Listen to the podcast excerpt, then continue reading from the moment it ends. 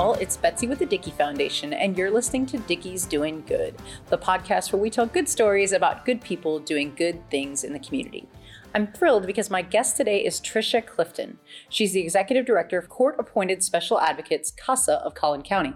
She's been with CASA for three and a half years and has spent her career in the nonprofit sector with organizations like Mothers Against Drunk Driving, Back on My Feet, and Youth Villages. She also has a degree in professional counseling and a passion for helping children in the community. Thanks so much for joining me today, Tricia. Of course. Thanks for having me. Absolutely. So, for those folks who don't know you quite as well as I do, uh, tell us about yourself, your work with Collin CASA, and how you came to be where you are now.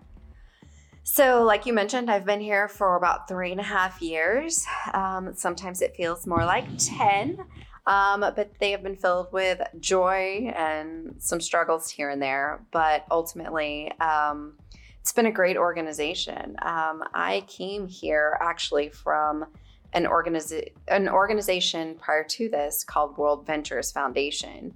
Um, and I was actually recruited, and it, it was the perfect place for me to be. Um, a little bit more about me is that I was um, a part of the system myself. Um, I was a foster child. I was taken away and removed from my home due to abuse and neglect. I was a failure to thrive child.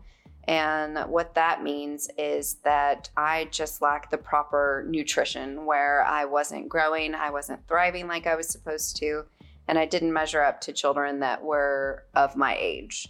Um, ultimately, that led to me being removed from my home, and I was eventually adopted. So I got to um, experience the system myself. So if it wasn't for the right people there at the right time, at the right moment, and all of the systems with whom I work with now being there for me, um, I wouldn't be here today. So I, I definitely feel like I am where I'm supposed to be. Well, that that's really remarkable and an incredible personal story that you have. So, tell me a little bit more about CASA and, and the work that you and your team do here. So, at CASA, our goal is to train volunteer advocates. So, volunteer advocates are everyday community members like you and me um, that have a heart to serve and have a passion to help children. And so we train them, our volunteers, to be the voice and basically the eyes and the ears of the court system. And what that means as it pertains to children is when there are alleg- allegations, sorry, of abuse and or neglect, those reports go to CPS. From there, they do an investigation um, to deem if there is enough uh, I guess, proof of evidence to remove a child and to verify what's actually happening. Um, if they are, in fact, um, able to determine that there has been abuse or neglect to a child, they then send a court order or send an order to the judge, and a judge orders the removal of that child. At the exact same time that the judge orders that removal, they assign CASA onto that case, and we become the guardian ad litem. So every child removed in Collin County is assigned a guardian ad litem. That's where our volunteers come into play. They become that person. Guardian ad litems have the ability to um, have access to a child's health records. HIPAA rules do not apply to them. Um, they have access to their school records, they have access to the case files. It is not our job to do an investigation or to prove the um, abuse allegations, what it is our job to do is to really speak for the best interest of that child. So it is working with their parents, it's working with the relatives, it's working with CPS, it's working with the lawyers, um, the judges, any of the attorneys that are involved in the case to really speak on behalf of the child's best interest there are a lot of parties that are associated with a with a particular case. And the best thing about casa is that we focus on that one child. So while there may be so many revolving pieces around that child we remain the constant while that child is in care until they are able to either go back home um, or they are able to be adopted or placed perhaps with another relative um, but ultimately ending in a safe and loving permanent home for that child. Well, so these volunteers are, are making some pretty big decisions there. So, talk to me about the training because I mean, what you're talking about almost sounds like, wow, does someone need a law degree to do that? I mean, that that's that's a whole lot of responsibility that that these volunteers are taking on. So when we talk about our volunteers, we refer to them as the Navy SEAL of volunteers. They are the cream of the crop. They are the best of the best. Um, and with that um, comes a lot of training, as you might assume. You know, we not all of our volunteers are, in fact, lawyers or even familiar with the law. So, the first process that we have is we require our volunteers to go through an orientation process. Um, they learn a little bit more about what CASA is, um, the requirements to be a CASA, the time commitments, etc. And then they decide if that might be something that they're interested in because this volunteer gig is not for everyone. Well, and what is the time commitment on something like? I mean, this seems significant. It really depends on each case. Each case is very different, um, very different in nature, and the requirements could be significantly different from one case to another. Um, we could have a baby or a newborn that was born drug addicted, or we could have a 14 year old um, that unfortunately um, endured some kind of abuse, whether it be physical, emotional, or sexual abuse. And so, um, working with those children requires many different things. Um, so, it really involves getting to know that child, getting to know their case, and really understanding what that child needs. Um, we really work to meet the children and their families where they are. Um, and we do believe that the best place for that child is to be reunified with their parents if it is safe and if it is possible. So, back to our training. Um, after you go through orientation and you discover, like, oh, I can do this, I think I can do this, then we have an intense interview process. So, you fill out an application and then we contact you and then we interview you. It probably takes about an hour, sometimes two hours to complete the entire interview process. What we're doing is we're looking for biases. Everyone has them. We all have internal biases, but we want to know that you are able to put the needs of the child first and not necessarily think about your individual biases. And what that could look like is just you see this child going to this foster home, and this foster home has the ability to take all these amazing vacations and go to Disney World, where maybe the parents of origin they don't. Maybe they're poor. Maybe they, um, you know, have enough food for rent and food on the table, and but they've got all this love to give. Um, and so, understanding the difference between poor and abuse is really important. We focus on things like that. Um, we focus on the different um, religious aspects that kids may be raised in. And we think it's important to try to identify that and to try to make it as normal as possible for them. Um, we focus on um, LGBTQ communities and what that means and how they have a higher um, percentage of um, abuse cases among them, whether it's from um, lack of tolerance, lack of understanding and education. Um, it's just a variety of reasons, unfortunately. Um, but we focus on those things. We also focus on what's going on in the legal system. Um, there are a lot of changes that occur um, through the legislation um, again and again and again. And so, keeping our advocates up to date on what changes are taking place and what laws um, will impact our children is of the utmost importance. Um, we, after you're interviewed, um, if you pass that part of our background check, then you go on to an official background check, which is um, a screening, a national screening through CPS, and then fingerprinting through the national registration. Um, and then if you're cleared, then you get to come. I know it sounds like a lot. It is a lot. Well, mean, um, this is a serious commitment. I mean, and and clearly, I mean, these people who are really dedicated to it. I mean, so are are there a number of people who don't get past that bias interview? There there, there are, unfortunately, um, or maybe fortunately. One of the things that we screen for um, is trauma, past trauma. Everybody comes to volunteer for a reason, and what that reason is depends on the person.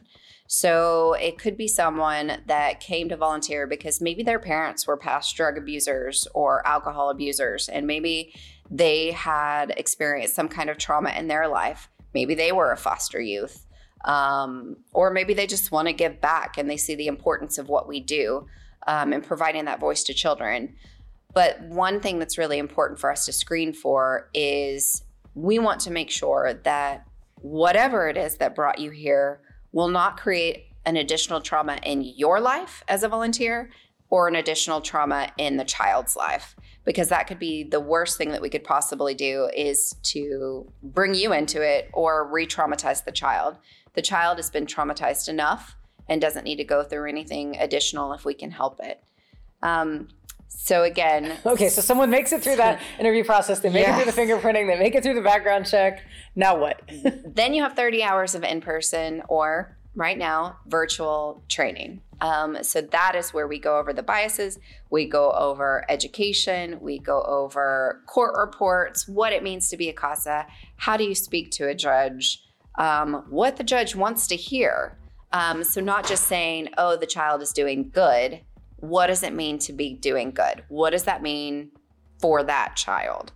Um, and then you are sworn in um, by our county judges. Um, and we currently have six right now um, that hear CPS cases. And we have a little over 300 active advocates right now. That's remarkable. And how did how did COVID affect you all? I mean, obviously, I mean we're we're still in COVID. It's still Delta and everything else, and things are weird. But particularly the last year and a half, how did that affect you all here at CASA? So COVID flipped our world upside down. Um, I think everyone can relate to that. Um, we went from being able to visit our children in person to having to have virtual visits with our children. And as you could imagine, that's a scary situation. Um, if you can think about any Zoom meetings or any meetings, just FaceTime that you might be on with someone um, that you know, you never know who's in the background. Um, so there was always that threat of how do we keep these children safe while being distant? And so it really increased our communications. Um, we went virtual, but it was really important for us to have FaceTime with the youth um, have FaceTime with the foster homes, wherever the child may be, um, with their service providers. So while we are used to seeing the child about twice a month, um, our numbers really went up. Um, unfortunately, though, one of the side effects of the pandemic was that less children were being removed from their homes, not necessarily because less children were being abused but because children were now hidden in this virtual society that has been created, and so many children weren't going to school, um, so many children weren't being seen. A little known fact is that over 70% of reports of abuse of um, or abuse allegations actually come from teachers. And so our teachers weren't able to put eyes and ears on these kids and so the numbers went down. Our reports of abuse were coming directly from hospitals, police officers, um, domestic violence shelters. It totally changed the dynamic of our system. And no doubt. And several months ago, I spoke with Tony Sutton over with Child Protective Investigations here in Dallas. And then recently, I spoke with Irish Birch from Dallas Children's Advocacy Center. And so all these organizations all interact together. And it is, it's one of those, it, it, it is, it sounds like a good thing that there's less child abuse, but it, it really was tragic. I previously I was with a school, and again, working for a school, you're mandated by the state to be reporters, and kind of talk to me kind of a little bit more about really kind of how that how that impacted you all. I mean, again, DCAC wasn't seeing as many many reports, and that's that's kind of good. But you all, I mean, again, I can't imagine the the differences that became because all of a sudden, well, you can't interact with a four year old the same way that you'd expect to on Zoom, and they may have their abuser there in the background. Yeah. It made it very challenging for sure. Um, some of our judges actually still required in person visits. Um, so that was a very challenging dynamic. Um, a lot of our volunteers fall into a category where they are more high risk. So you can imagine the policies and procedures that we had to design, create, jump through hoops. um, in order to just make sure that our children stayed safe because it wasn't just about being able to see the children, it was about lessening our impact of COVID. Um, one thing that people may not understand is if someone in that household got COVID, there are situations in which that placement where that child is could completely break down. And that means that child could have to go live somewhere else and that child would again be re traumatized. So that was the last thing that we wanted to do. A lot of our children are medically compromised um, because of their abuse. They have higher level of needs, and so there was another barrier that was introduced. Um, you know, you mentioned the the changes that we've seen, and this year we're serving about 360 kids to date, just from January. Um, last year we were serving more children. We had 383, so that's about 23 children different. Um, however, this time last year we were serving 259 cases, and this year we're serving 266 cases. Hmm. So one of the differences in that is we are serving a higher number of cases because typically when a teacher would report abuse and allegations, it would filter back to the entire home. So suddenly the whole family was on display and under investigation. Where here, when d- these direct reports are coming straight from a hospital or from a domestic violence shelter or from police, um, it's focused on that one individual child. So we are seeing less family units and more individual children or cases. And it sounds like they're more severe. They're a lot more severe. And the thing about CASA is we already deal with the most severe cases. Mm-hmm. We deal with the worst of the worst. So, in order for children to be removed in Texas, there's certain criteria that they have to meet, and there's a lot of them. Um, I think it's seven different things actually. Um, so, there's already hoops that have to be went through in order to actually physically remove a child because they do want to reduce the level of trauma in these child children's lives. Um, so it's already the worst of the worst. And now we're seeing more um, instances of physical abuse rather than neglect, which is what it was pre pandemic. Hmm. Well, and, you know, organizations like child protective investigations people always are like oh my gosh they're going to take my kids away you know whatever and and they, they that is never that's not their goal they want to keep families together and so they're, they're they're misunderstood kind of what is what do you think about casa is misunderstood I think they see us as part of the system. Um, and we're not. We're kind of that filler in the system. Um, and what that means is is that the system is completely overburdened. There are um, so many workers that are burnt out that have 40 plus cases apiece where we are able as CASA to train volunteers to be with that one family Sometimes you need two CASAs just because maybe a family is more than eight people. Um, but we really get to know that child and that family unit one on one. So we are not with CPS, we are not with the parents. We are for that child. We are speaking to whatever the best interest is for that child.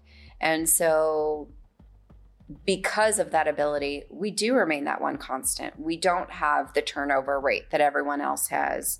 Um, we don't have an agenda. Our agenda is that child.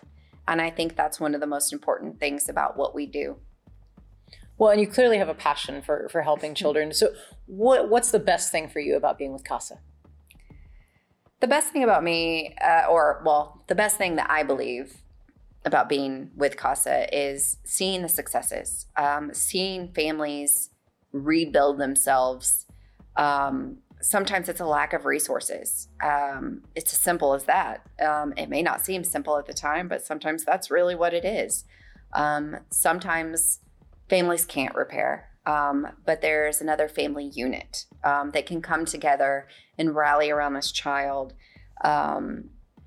it really is. It's seeing the healing and knowing that we don't always get to see it, but hoping for the best.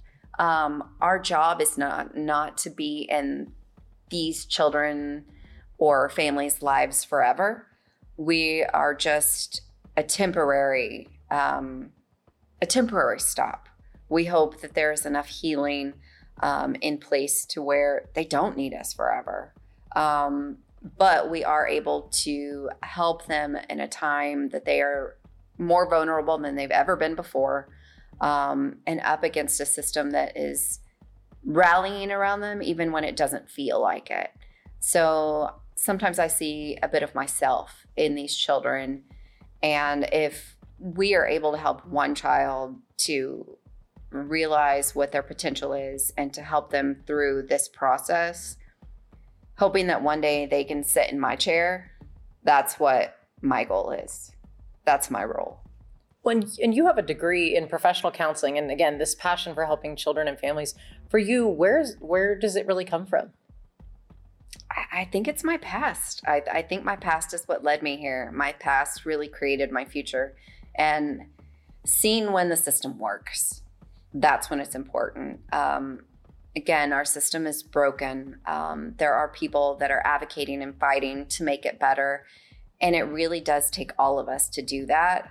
Um, so if there was ever a day I could work myself out of a job, I, I would do it in a heartbeat um, because it means protecting these youth and protecting our future generation. That it's these kids grow up with my kids and they will be our leaders one day when I'm not able maybe to speak for myself. And so we have to protect them. It's our job.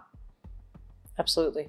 So is there an experience that you can kind of think of and obviously I understand privacy and things like that, but is there is there a story that you think about that either really touched your heart or really just changed how you do things? We had a CASA, former CASA youth, and they were in the system. Um, unfortunately, um, because of their mother and father. Um, the father was able to regain custody on a monitored return um, of their child. And during that time, the mother passed away. Um, this child was returned back home. I think it was within the first couple of days, this child was back home. Um, the dad just fell out for a health issue. No one knew what was going on. Um, the it, it ended up being, I think, maybe a heart attack, if I remember correctly. Um, but that child, instead of dialing 911, they called their CASA. So that's how much of an impact that we can make on a child's life. Um, is that child trusted their CASA enough to call them first of course, that CASA was immediately like, hang up, call 911. right.